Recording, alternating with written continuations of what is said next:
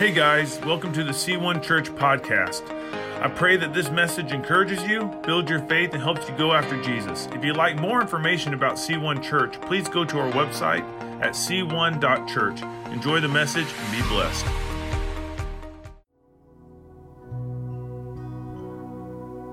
Father, I pray that as we move from a time of worship and song to a time of worship through your word, that your word tempers our hearts, that it sharpens us, that we walk out of here ready to fight the enemy, that we walk out of here wanting to take you at your word. In the name of Jesus. Amen. You may be seated. Isn't he a good God?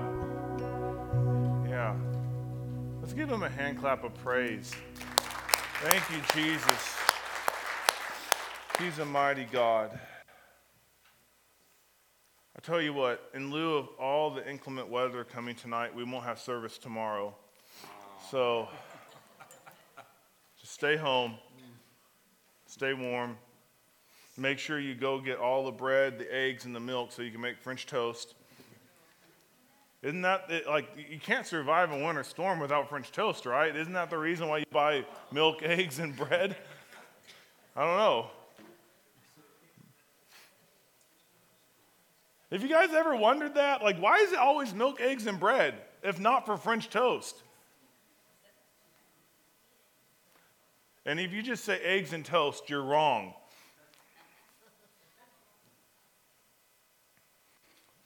Have you guys had a good week? How many of you guys feel like January is longer than it is? You know, um, half the year, half the months have 31 days, half the months have 30 days minus February. It doesn't know, and but January has 1,289 days. Um, I don't know if you guys knew that. I I was talking to Pastor Andy last night. Um, his girls had a sleepover um, with Sky, and I was, he's like, yeah, you know, we're talking about tomorrow. And I was like, yeah, I can't believe January is almost over. And he's like, yeah, it's the second week. I was like, that doesn't make sense. Like, I really felt like it, we were like at the end of January. He's like, no, you've only preached once this year. I'm like, that does, no, that's not right. I've only, I've only preached once this year? Oh man, praise God. That means he's going to do something this year. The enemy's trying to make this month that long. No, I'm really excited for today. I'm excited. This messes it up for months. So I pray I don't mess it up. With that said, I'm going to tell you a joke before we get into the message. Um, this, this blonde lady, she was, I'm sorry, it's a blonde joke. So um, I dedicate this to all the blondes out there. Um, I make fun of Fords too, so it's fine. But this blonde lady, she took and uh, she was down on her luck and she didn't know what to do. She needed money.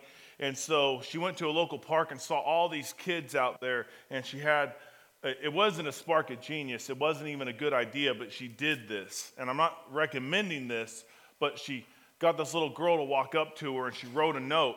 She said, I want you to give this to your mom when you get home, okay?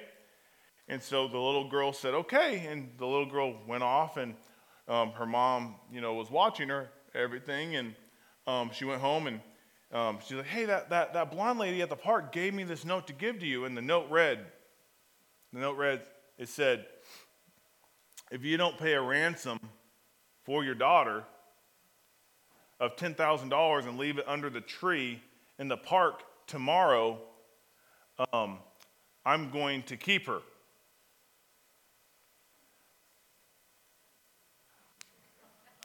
So the next morning, I mean, grant you, she sent the home note, the, the note home with, with her daughter. And the next morning, she gets there, and there is a bag filled with $10,000 and a note. And it said, I can't believe you sick, sadistic person that you would um, kidnap my daughter, and especially to a fellow blonde. Some of you guys will get that tomorrow.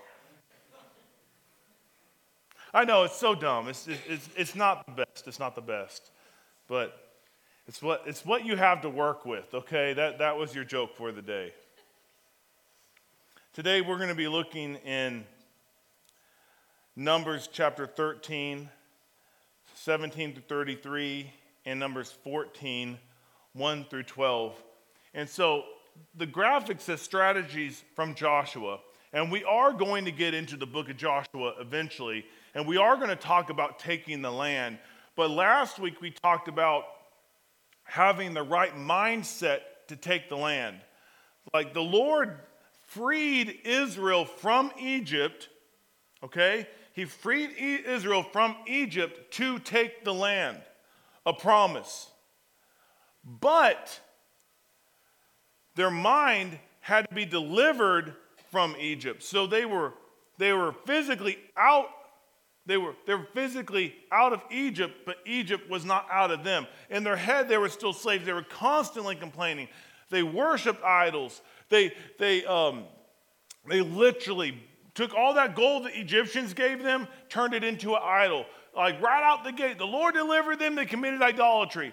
They complained to the Lord. They, they grumbled to, to Moses and Aaron. They, they constantly, constantly complained. To the point where the Lord's like, I'm wiping them out, I'm going to start over.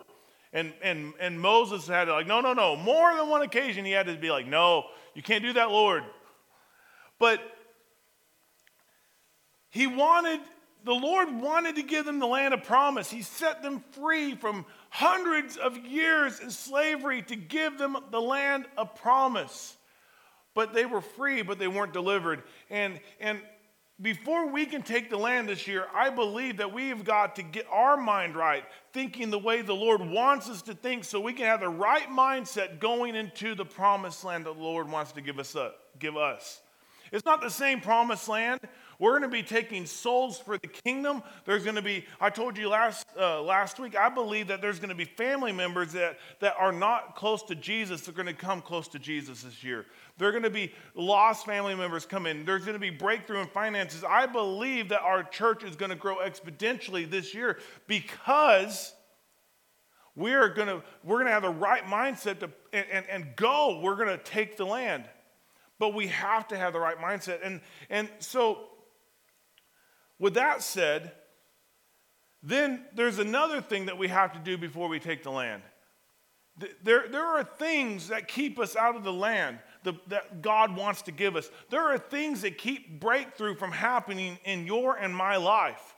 There are like God wants to always give breakthrough. God wants to always give his promise. He wants us to walk in his promises. They're yes and amen, they're fulfilled, but there are things that keep us from receiving them if we don't surrender, if, if, if we don't take God at His word. So uh, we're going to look at that because today they were on the precipice of taking the land.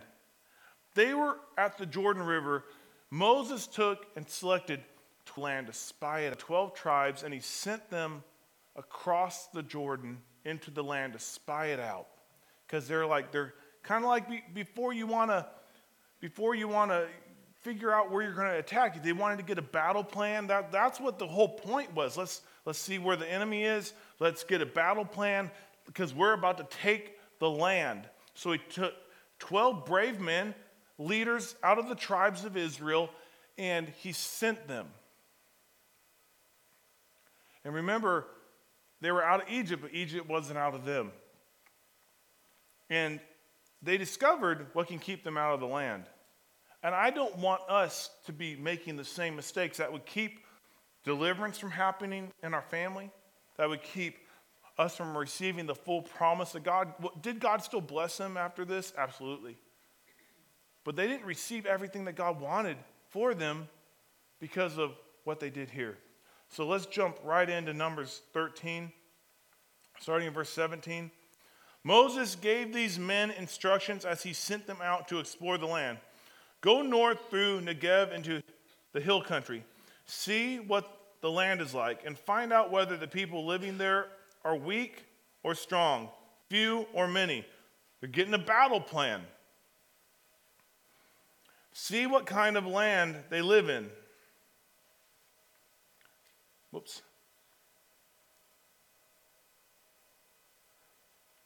Is it good or bad? Do their towns have walls or are they unprotected like open camps?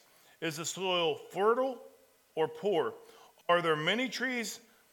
Um, do your best to bring back samples of the crops. You see, it happened to be the season for harvesting the first ripe grapes. So, Moses is wanting them to go through the land, go up into the hill country, survey it. Let's figure out who we can attack first, who we should. What would be the easy targets? What would be the, the harder targets? You know, what, what can we do to take the land? Because Moses is thinking, let's go. Let's get into the land. Let's take what God wants to give us. And says, So they went up and explored the land from the wilderness in Zin as far as Rehab, uh, near Lebo Hamath. And I'm going to tell you guys this every time I read biblical words, I'm going to give you, I, I, I will give this to you to the day I die, and you're going to get so sick of hearing it. But when you're reading biblical words out loud, say them loud and say them proud, and no one knows the difference. So, just, as, uh, just a quick tip um, going north, they, they passed through the Negev and arrived in Hebron, where Amminadab, Sheshaiah, and Talmai, all descendants of Anak, lived. The ancient town of Hebron was founded seven years before the Egyptian city of Zoan. When they came to the valley of Eshcol, they cut down a branch with a single cluster of grapes so large that it took two of them to carry it on a pole between them. Hey, you know, FYI, they're starting to see grapes like that grow again in Israel. Just F, you go Google it, um, you'll see them. The cluster of grapes so big, you're like, really? And that's actually a prophecy that that Israel would start producing again. So the Lord's fulfilling His word like He always fulfills His word. Um, they also brought back samples of pomegranates and figs that that place was called the Valley of Eshcol, which means cluster, because the cluster of grapes the Israelite men cut there. So, verse 25 After exploring the land for 40 days, the men returned to Moses and Aaron and the whole community of Israel at Kadesh in the wilderness of Paran. They reported to the whole community what they had seen and showed them the fruit they had taken from the land. This was their report to Moses. So now we're going to get into the nitty gritty of a, uh, of a book report. We entered the land you sent us to explore. It is indeed a bountiful country, a land flowing with milk and honey. Here is the kind of fruit it produces. But, but the people living there are powerful, and their towns are large and fortified. We even saw giants there, the descendants of Anak and the Amalekites live in the Negev, and the Hittites, and the Jebusites, and the Amorites. I get sick of all the ites. I'm not joking. The ites, the ites constantly fight against Israel. We read the Old Testament. Live in the hill country. The Canaanites live along the coast of the Mediterranean Sea and along the Jordan Valley. So, They led with the great news. Then they went into here's the enemy. And at this point, you can only imagine constantly hearing there's like seven people groups mentioned, entire city states mentioned here, and Israel's thinking, what?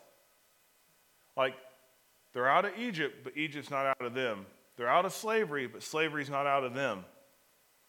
Their mind hasn't changed. They're, they're not realizing that they're a nation and these are city states. If you combined all these people together and had them attack Israel, Israel would still outnumber them. Israel would still annihilate them. But they can't see that because they're out of Egypt, but Egypt's not out of them. They've been beaten for 400 years. They've been whipped. They've been forced into forced labor. Like they don't understand like who they are. They don't see what God sees. Even Moses last week we read like he's like I have 600,000 men. like standing army. They're not, they're not letting that sink in. Caleb says, But Caleb tried to quiet the people as they stood before Moses.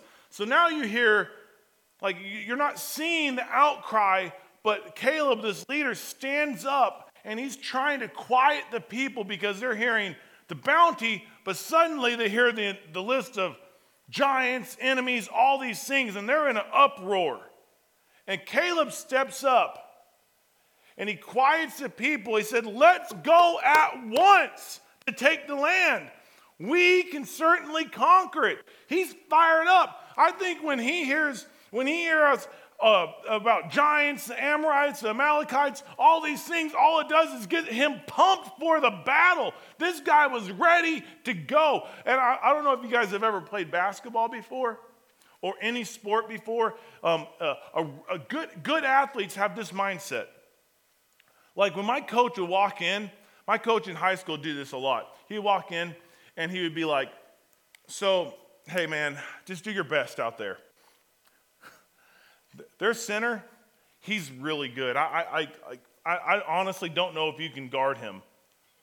Um, but I, I, I just, just, just do your best. Like, just, hey, don't, don't foul him. Just, you know, play good defense and see what you can do.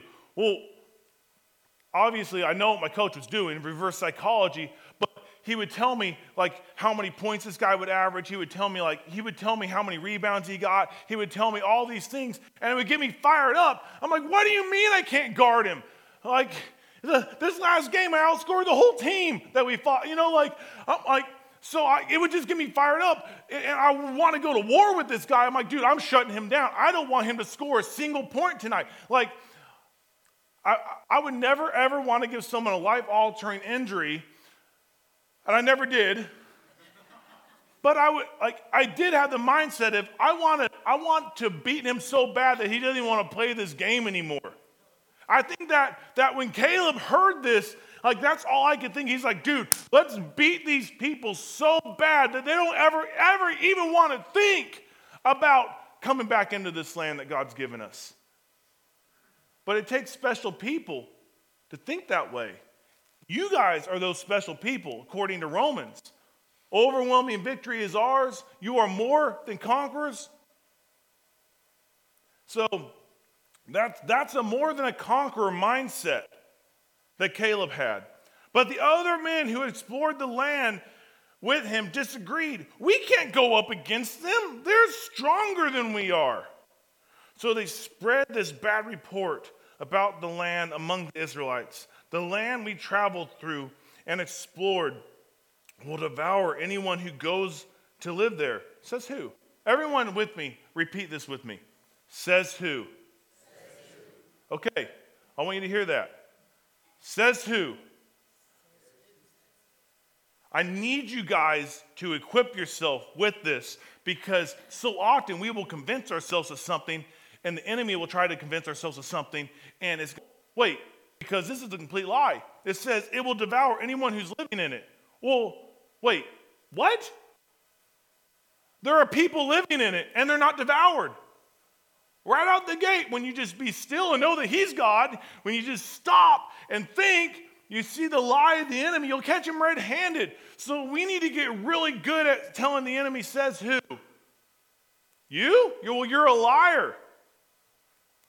It says, it says, they're stronger than we are. So, we, um, so they spread a bad report. The land we traveled through will devour anyone who goes to live there. It doesn't do that because there are people living there, hundreds of thousands of people living there and prospering with really good fruit and really good um, land flowing with milk and honey. That doesn't devour people. You might get sticky, but We, we even saw, um, it says, all the people we saw were huge. 33. We even saw giants there, the descendants of Anak. Next to them, we felt like grasshoppers, and they thought, and that's what they thought too. Says who? Say it. Yeah. So, did the enemy say that about them, or did they say that about them for the enemy? That's a good question because So often, sometimes we can convince ourselves of what people think or, or what the enemy says or whatever, and it says, we felt like grasshoppers. Okay? So suddenly they had an identity, and then they projected that identity on someone else's thought about them, where the enemy never even said that. So now they're doing the enemy's work for him. The Giants never said that about them. They said that about what the Giants thought about them. I, hope you're smelling what I'm putting down. Because so often we do that. We'll convince ourselves, the enemy will put a, plan, a thought in our head of like, well, you're like a grasshopper to them. Like we'll think that about ourselves, and then here pretty soon, well, he'll put that thought like, well, that's what they think about you too. Says who? What does God say about you? What does God say? What identity does He give? What voice are we listening to? Are we listening to the enemy? Are we listening to God's?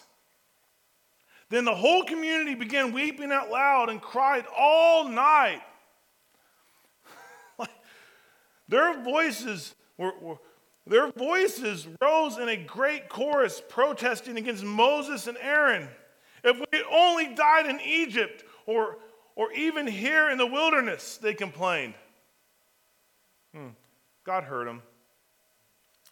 Why is it the Lord taking us why is the Lord taking us to this country only to have us die in battle? Our wives and our little ones will be carried off as plunder. Wouldn't it be better to return to Egypt? Then they plotted among themselves let's choose a new leader and go back to Egypt.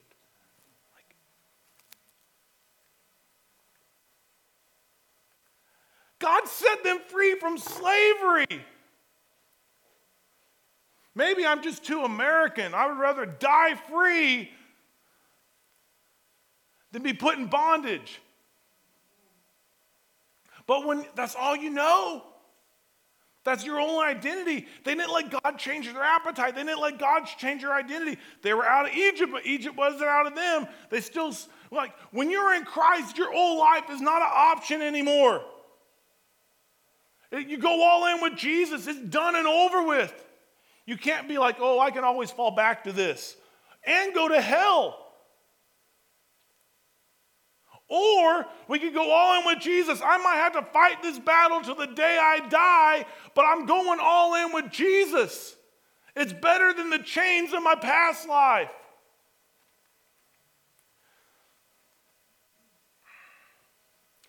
Moses, verse 5. Then Moses and Aaron fell down on their face on the ground before the whole community of Israel. Two men, two of the men who explored the land, Joshua son of Nun and Caleb son of Jehoshaphat, tore their clothing. They said to all the people of Israel, The land we traveled through and explored is a wonderful land. And if the Lord is pleased with us, he will bring us safely into the land and give it to us. Why? Because he said he would. He said he would do it. And, and it says, It is a rich land flowing with milk and honey. Do not rebel against the Lord and don't be afraid of the people of the land. They are only helpless prey to us. Caleb and Aaron are putting them in the right category. The enemy is a defeated enemy in your life. Put him in the right category. Caleb and Aaron is standing in their identity as children of God and saying, No, the Lord said this. We could take it. They're our prey, not the other way around. We won't be defeated by them, they're going to be defeated by us. And the beautiful thing for me and you is our enemy's already defeated. They have no protection, but the Lord is with us. Don't be afraid of them. Verse 10. But the whole community began to talk about stoning Joshua and Caleb. Isn't that so crazy? Does this sound familiar when people stand up and tell you the truth, tell, tell truth out in our culture right now that people want to just take and kill them? But that doesn't, that doesn't diminish our responsibility to tell the truth in love. Did Caleb or Joshua condemn them? No. They compelled them to believe God. They compelled them to trust God. They compelled them to have faith. Not once did they condemn them. They said, Don't be afraid. And yet they wanted to kill them for just telling the truth from God. And the Lord said to Moses, How long will these people treat me with contempt? Verse 11, he says this. This is so powerful. Will they never believe me? Let that just sink, sink in for a moment. Will they never believe me? Even after all the miraculous signs I've done among them, I will disown, I will disown them and destroy them with a plague. Then I will make, in, make you into a new nation, greater and mightier than they are. Praise the Lord for a, a leader that went to intercession and he prayed to God. He's like, please don't do that. And says that the Lord changed his mind, and he didn't. But because of this, that whole generation, minus Caleb and Joshua, was left in the wilderness. It's so interesting. God literally gave them exactly what they wanted. He said it would be better for us to die in the wilderness. God said, okay. I love you enough to give you what you want. And for those who, you know, people like, I, I wrestle with the God that would send people to hell. Well, actually, hell is actually is God giving people what they want. Because why would God force someone to live with him for eternity if they don't want to live with him for the short time they're on earth.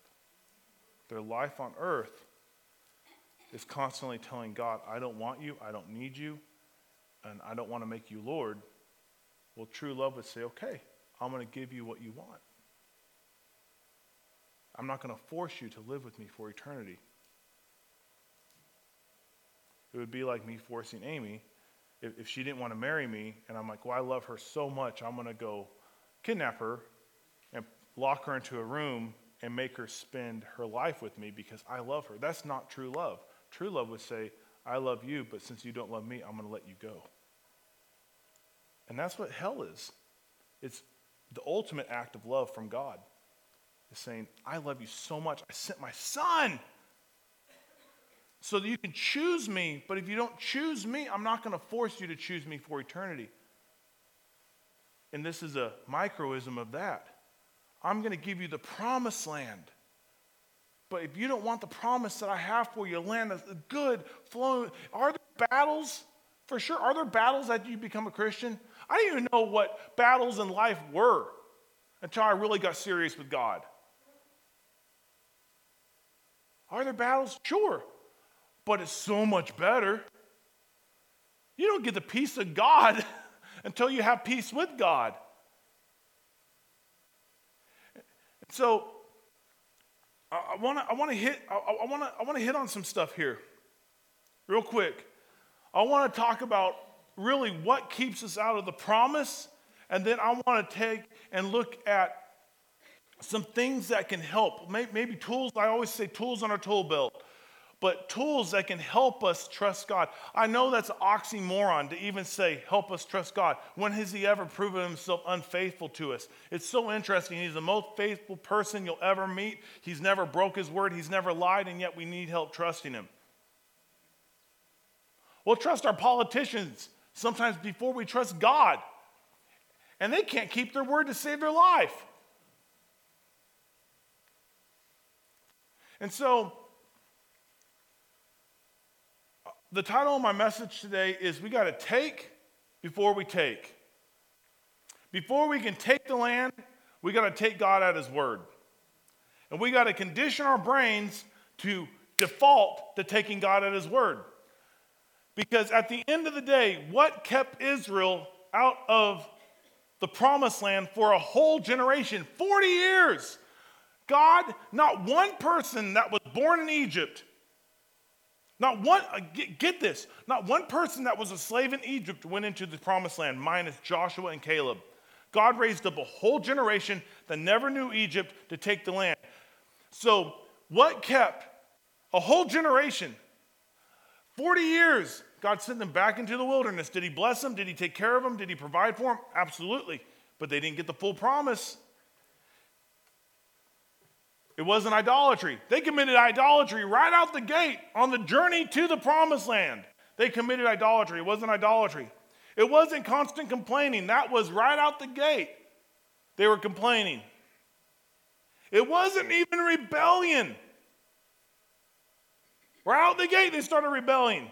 Right, The journey between Egypt and Israel, the promised land. What kept them out of the promised land? Because God was so gracious with them. You know, He forgave their rebellion, He forgave their idolatry, He forgave their complaining. Did it aggravate them? Him, for sure. He's a good, loving father. Like, my, when my kids complain, it aggravates me too. And I'm like, uh, it's not even a comparison how much better a dad God is. What kept them from taking the promised land was not taking God at his word. That's literally the only thing that kept them out of the promised land. And literally, that's the only thing that keeps us from receiving all of God's promises is when we don't believe God.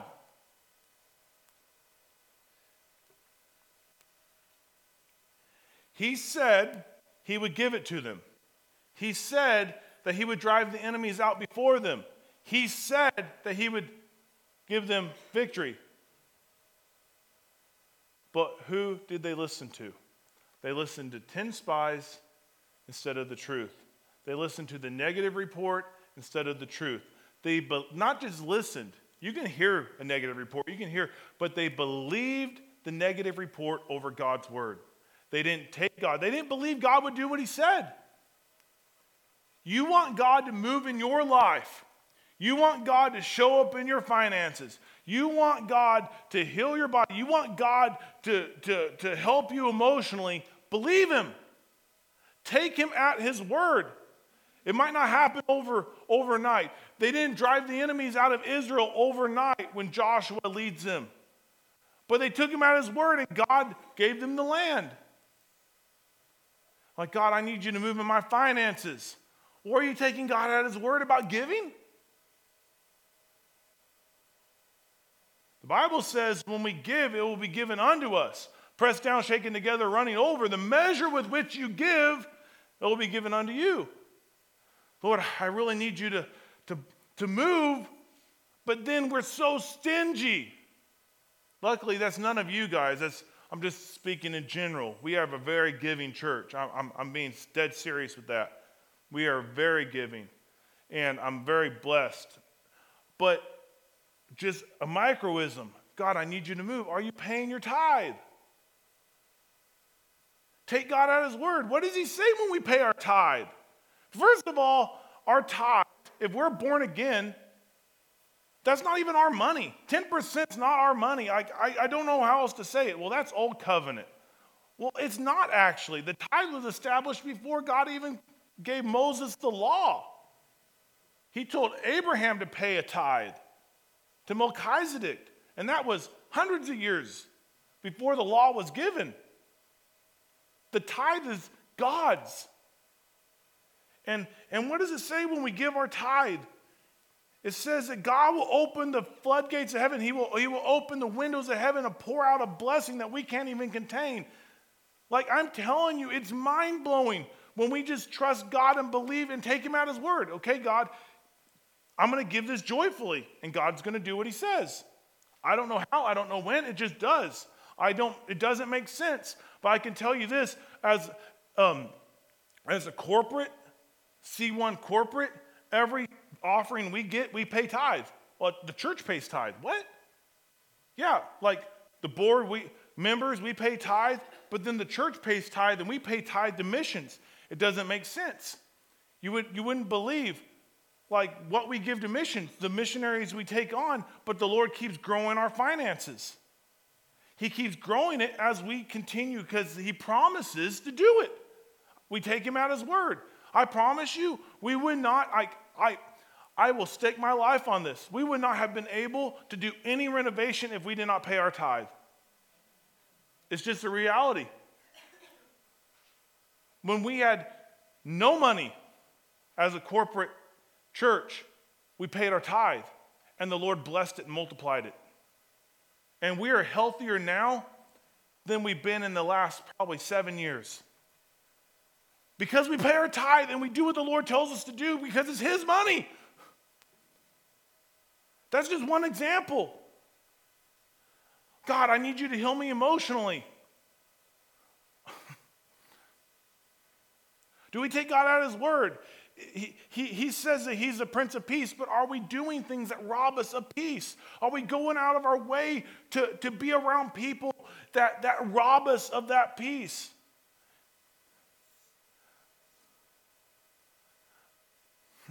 God, I, I'm so filled with depression, but are we, are we drinking alcohol to get rid of it?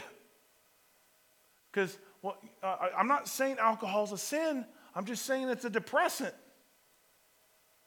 If you're struggling with depression and you're, you know, drowning your sorrows in alcohol, you're just going to get more depressed. Or we could lay that down, pick up the Word of God, go after Him, and see the peace and the joy that God brings. Take Him at His Word. Israel did not take God at His Word, and they were robbed of the promises of God.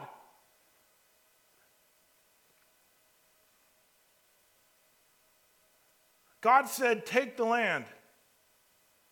He wanted to lead them across the Jordan to the land. But they let fear outweigh the word of God. They said it would be better for us to die in Egypt than in warfare because they were afraid. So I'm, I'm going to give you some scenarios. We cannot believe God. We cannot believe God's promises that says, Whom the Son sets free is free indeed, and we can stay stuck. We can. We cannot believe God's promises to seek and to save those who are lost, including our lost family members, and they might just stay lost. We cannot believe God heals that God delivers and that God restores and that God provides. And we can just, we like the option is just to stay stuck and fair, paralyzed, and always wanting and never receiving. That's really the options here. Or, hear me out on this, we could simply take God at His word, believe that He's going to accomplish what He says, do what He says, and receive joy, peace, provision, healing, freedom, just because he said it. Like, those really are the options here. When you don't take God at his word, we we will stay stuck. We'll, we'll, we will be paralyzed in fear. We'll always want from the Lord and never receive from the Lord. Or we can let faith rise up. This is a season, hear me on this church, to let our faith run wild to just take God at His word, to, to believe God for impossible things. I'm not preaching a name it, claim it message. I'm saying just believe God. He'll do what He says He'll do. He'll seek and save those lost family members, He'll bring them back. Keep praying, keep seeking. He'll move in your finances, He'll move in your body. Let your faith run wild. Why not believe God? What did God say to Moses right there at the end? He says, Will they never believe me? Or even after all the miraculous signs I've done among them? When you take when, I, have said this before, and I will say it again and again and again. When you take and look at the grand scale of your life, if you serve the Lord more than five seconds, you can see His faithfulness. And when you look back at every time He's come through, every time He's been faithful, every time He showed up, every single time, He's not once. This is bad English, but I don't know how else to say it because I grew up in Arkansas. He's not once, never not shown up. He's always done it. And when you look at that, to doubt him in your present circumstance is completely illogical.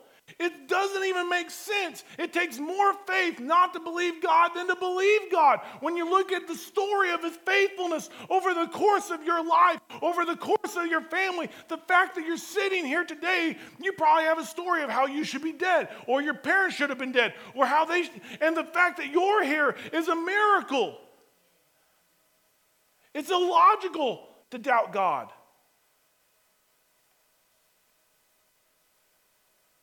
But in order for us to take the land, um, just like for them, we got to take God at His word. That's the challenge before us. I want to give you three characteristics that we need to understand about God's word that will help us walk in faith. These are tools that we can throw in our tool belt real quick. Three characteristics about the Word of God, that God's Word, when He gives us a promise, maybe it's a written word, maybe it's a rhema word. Now, that's a churchy term. Rhema word means a word in season. Maybe there's a prophecy that someone spoke over you and you knew it was from God. That's a rhema word for your life. And so, God, if God said it, it'll come to pass. Now, we can stop His Word from coming to pass by not taking Him at His Word. Sometimes God does it in spite of us, but most of the time, He, he does it according to our faith. So, three characteristics that we need to understand about God's word that will help us walk in faith and trust. The first thing, real quick, write this down. Understand God says what he means. It's so simple. God isn't one to lie. In fact, the Bible says it's impossible for God to lie. He can't do it.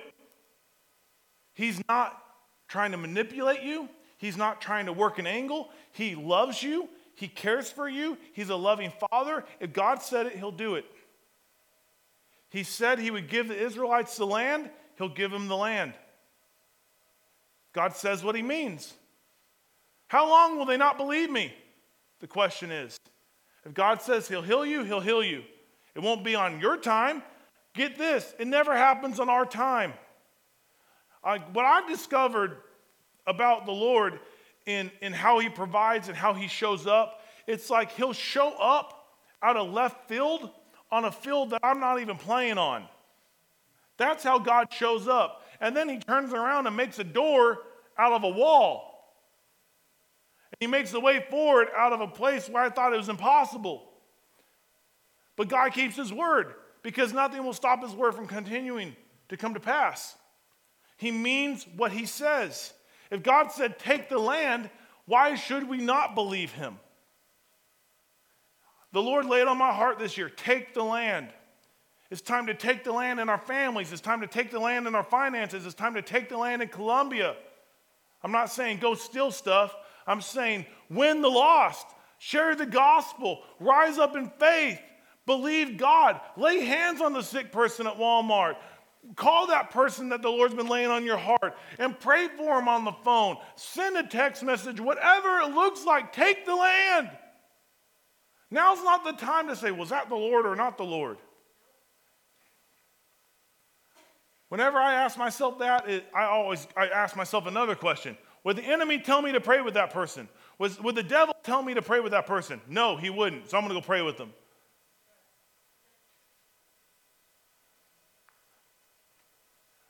Understand God says what he means. Joshua and Caleb understood this.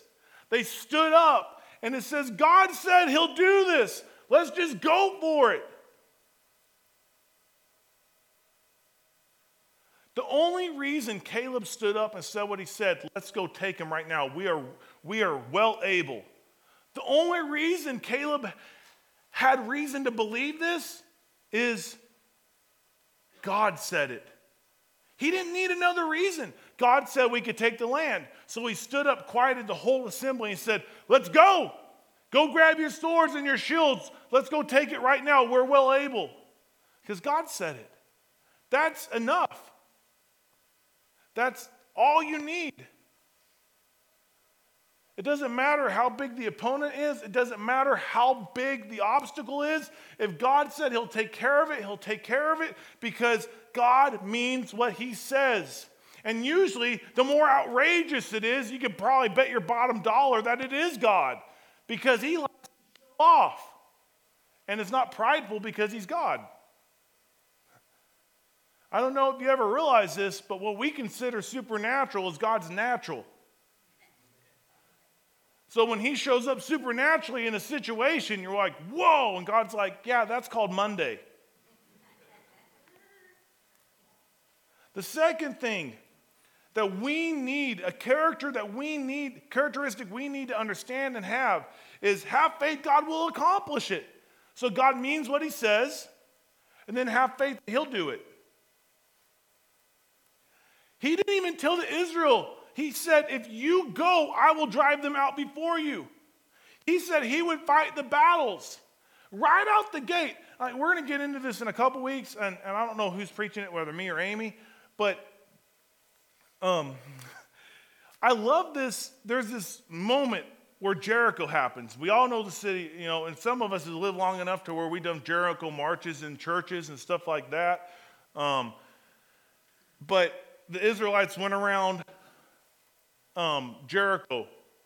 And they kept going around Jericho. And on the last day, they let out a shout, and the walls came tumbling down. They didn't even have to raise a sword. God took care of the battle. He gave them a divine plan to take Jericho. Well, like the next week, they walk up to Joshua and say, Listen, there's a band of Yahoos over here. We could take them. Just give us like 1,500 men. I, I don't know the exact number. It was a low number, and because they thought, you know, after this, we could do it. They go up in their own strength. They, they, they actually outnumbered the enemy and they got their butts kicked because they went up in their own strength. They didn't consult the Lord for divine strategy. And so the Lord said, I will drive the enemy out, not you. So, what we do, how do we go to battle? It's the same way today. Joshua walked up to Jericho, got the game plan. And, and, and here, what did, what, did, what did the 12 spies do? They scoped it out, but then the next step, what, what, what would have been the next step here is to seek the Lord, and they didn't get to it. We seek the Lord for his strategy. We see the enemy, we seek the Lord for his strategy. If God said he'll do it, he'll accomplish it. So, Lord, I don't exactly know how you're going to accomplish it, but I know you're going to accomplish it. So I just want to do what you want me to do in this. And he might just say, Hold my communion cup. Watch this. Or he might say, Hey, I need you to go do this, this, and this. But you do what the Lord tells you to do in his strategy, his way, not in yours. You might still have to go to war. You might still have to raise a sword. You might still have to get on your knees and pray. But do it the way the Lord wants you to do it. And when you do it the way the Lord wants you to do it, it's not burdensome, it's not troublesome, it's not hard. It might not make sense, but when we go in our strength, then we're responsible for the results. But when we go in God's strength and we have faith that He'll accomplish it, He's responsible for these, the results. It takes faith, though. Why does it take faith? Which leads me to my next thought, my, and my last thought for you. His promise doesn't have to make logical sense. So, a characteristic that we need to understand about God's word is it doesn't have to make logical sense. This is why it takes faith. Because most of the time, what God tells us to do will not make sense. He's saying, Oh, you don't have much in your bank account. I need you to give it to that person over there. No, no, no, no. You're not hearing me, God. So, what I prayed was, I need help with my bills because I'm running out of money. And the, what the Lord says is go buy that person groceries. So, one more time, Lord, what I said, and, and then, then we were like, all right, I'm gonna, I'm gonna step in faith. This, I don't know why I'm doing this. If you ever find yourself stepping in faith and obeying God and telling yourself, I don't know why I'm doing this, that's probably the Lord because it takes faith to trust the Lord and you do it. And the Lord, I, I, I, I can go around the room and interview every person in here. I almost guarantee it. And they will have a story of how the Lord told them to do something and they did it and it didn't make sense and then the Lord blessed them back. I mean, like Amy and I, I, I, I can't speak for other people, I can only speak for us. But a couple years ago, the Lord told us to give away a vehicle. And it didn't make sense because we went down to a one vehicle family and then our vehicle crapped out. We had to put a timing chain and I'll invest all this sort of money and we had no vehicle. But then the Lord turned around and gave us a better vehicle. And then the Lord told us to give that vehicle away. And the Lord turned around and provided for us to get another better vehicle. It doesn't even make sense. And I remember when I was like, Lord, I, I, I don't want to have this conversation with Amy again about giving away this vehicle. Because I remember the first conversation I had with Amy about, and it's not that like Amy is the most generous person I know. She loves to bless people, but she's also very logical, and she thinks she, Lord, like if you want me to get the shirt off my back, let's go. And like, I will walk around topless until I get a jacket. Like it is what it is, and it doesn't make sense. It might not be pretty. And, and, and, but the Lord makes a way when you walk in faith. It doesn't have to make logical sense. And probably the more unlogical it is, probably the more God it is.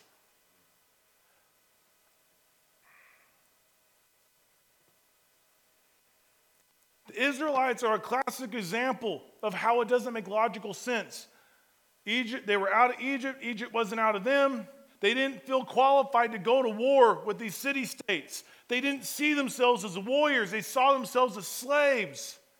But this is a classic example of how God uses unqualified people to do amazing things. If you step out in faith and say, God, and maybe the Lord's laying on your heart to start a ministry, to, to start a prayer group, to start a Bible study, to whatever that looks like for you, and the Lord's been laying on your heart, and you're like, God, I'm not qualified for this.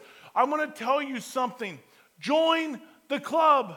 I can't tell you how many times I've prayed, Lord, I'm not qualified for this. I don't know how to do this. I need your help. This morning I was doing that very thing.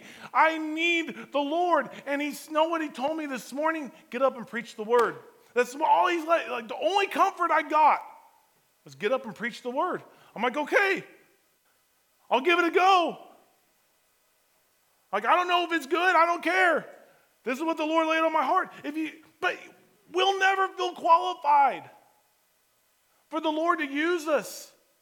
I think that's the point because then He gets all the glory and we can't go, well, me and God made that happen. It, it, it, doesn't work like that. None of us are qualified to do what the Lord's asked us to do. And that's the beauty of it.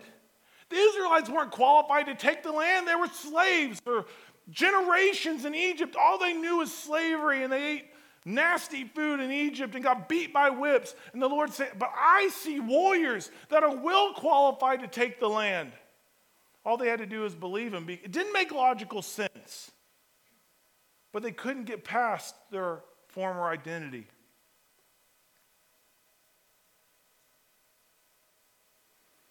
I don't want us to make the same mistake as we go forward this year. The Israelites made a horrible mistake before they took the land. Let's learn from them. They looked at themselves and gave themselves a false identity.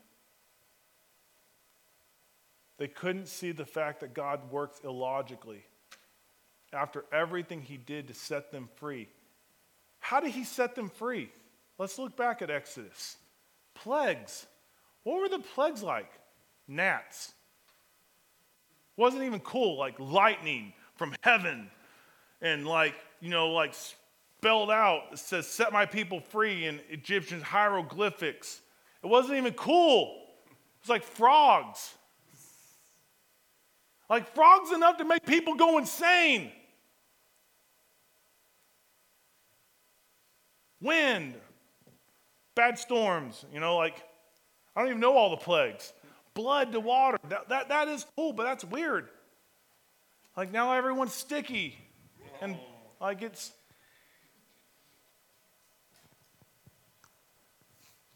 And like they could have saw, none of these plagues make sense. And like you can even make the argument that kind of one led to the other.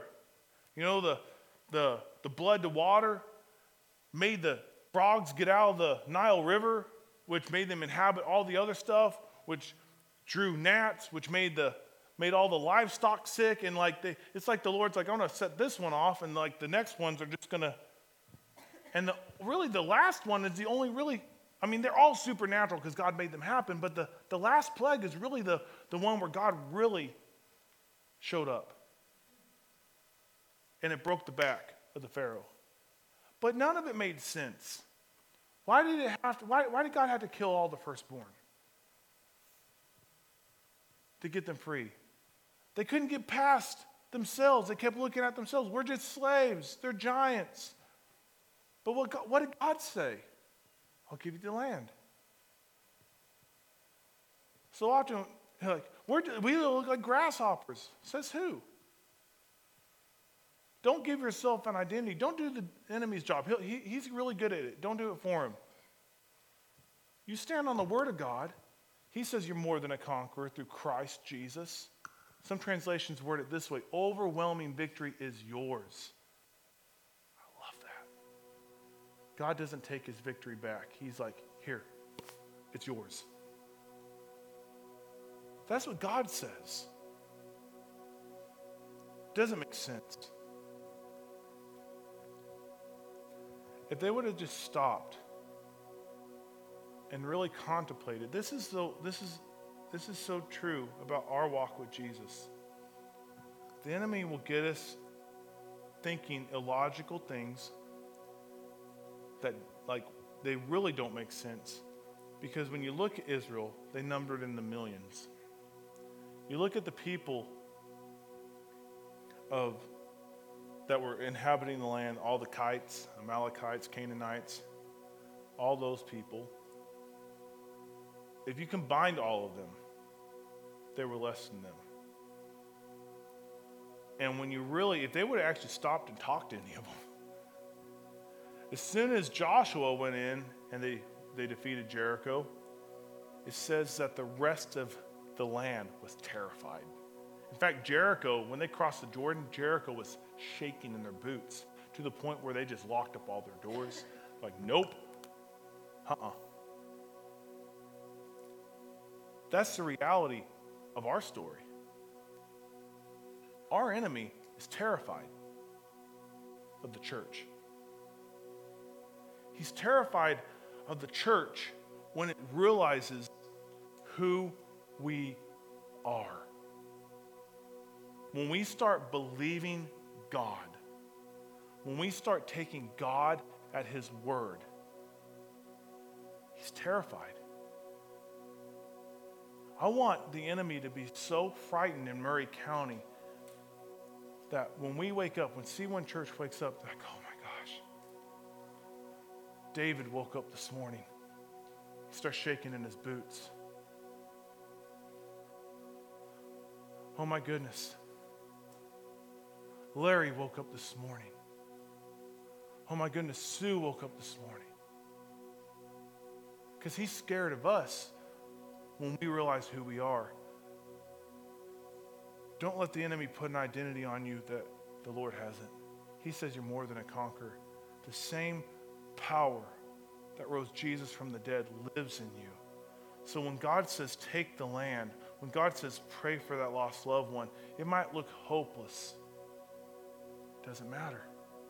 The same power that rose Jesus from the grave lives in you. God Himself inhabits every born again believer. Satan is terrified when we realize that. And then it changes. It changes the way we approach taking in the land. Suddenly, we're not even concerned about the enemy. We're going to be concerned about how we turn these new converts to disciples. Oh man, that, instead of looking at like, oh, that's going to be a hard, hard person to share the gospel to, well, you let the gospel do its work and the Holy Spirit do the work. You just share the gospel and you worry about making them a disciple. but the Israelites couldn't see it. They couldn't see past the bad report. They couldn't take the Lord at his word. They, they couldn't get this in their head that, that God means what he says, that it does take faith to believe him, and, and that it doesn't make sense when he moves. You they couldn't wrap their mind around it. All they could see is, I'm a slave. You're not a slave. You're a child of God, and the Spirit of God lives in you, and you are well able. You are well able. We are well able to take the land. This year is going to be different. I told Amy this week, I, I told Amy this week, I, I've, I've said this every year. This year is going to be different. I've said, like, I got this anticipation, and you guys, early on, you probably got so sick of hearing me say these words I'm excited. I said that so much. Like, Pastor Ben used to make fun of me for saying it. I'm, I'm excited. But I can honestly and deeply and sincerely tell you this year, I feel different. I feel fired up in a different way, like to launch. I think we're on the precipice. We're not climbing that mountain anymore. We're about to launch. I, the only reason I have for believing this is the Lord put it in my spirit.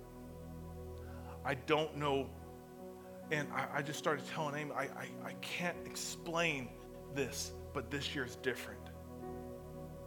This year's different for our corporate church. This year's different for the families in our church. This year's different in a good way. God is giving us the land. And then Amy said, That's so crazy. Because I've been feeling that for months not just this anticipation, but it's like Christmas morning right before you open the presents. It's like you're up on it. You're, you're not waiting for it to get here anymore. This is going to be that. And it's going to continue to be that. It's not like, oh, we're there and then, oh, yay. No, no, we're, we're taking the land and we're going to continue to take the land. Maury, Columbia is just the beginning. Maury County is just the beginning. There are lost people that need salvation. There are Christians that need discipling. It's just the beginning. So let's pray different. Let's praise different. Let's charge ourselves different. God, you said it, you'll do it. I believe you. It doesn't have to make sense. God, I believe you. I don't want to make the mistakes Israel made. Let's take the land. Maybe this is your first time here and you're like, man, this guy's crazy good. I hope you believe that because I am crazy for what God's about to do. Let's take the land. I invite you to join us. Let's take the land.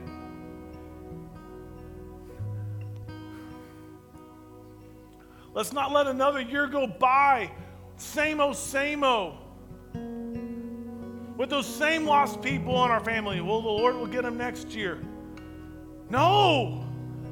Why not this year? Let's not let God raise up another generation to reach them. We can be that generation. All we have to do is believe God. A generation of Israel died in the desert, and their children had to fight battles they should have fought because they were afraid. That won't be this church. That won't be my children. We will fight those battles. We will win this city. So when, when my children walk in to this city, when they're taking over this church, they're going to have a different mission. It's, they're going to have to figure out what to do with all the saints.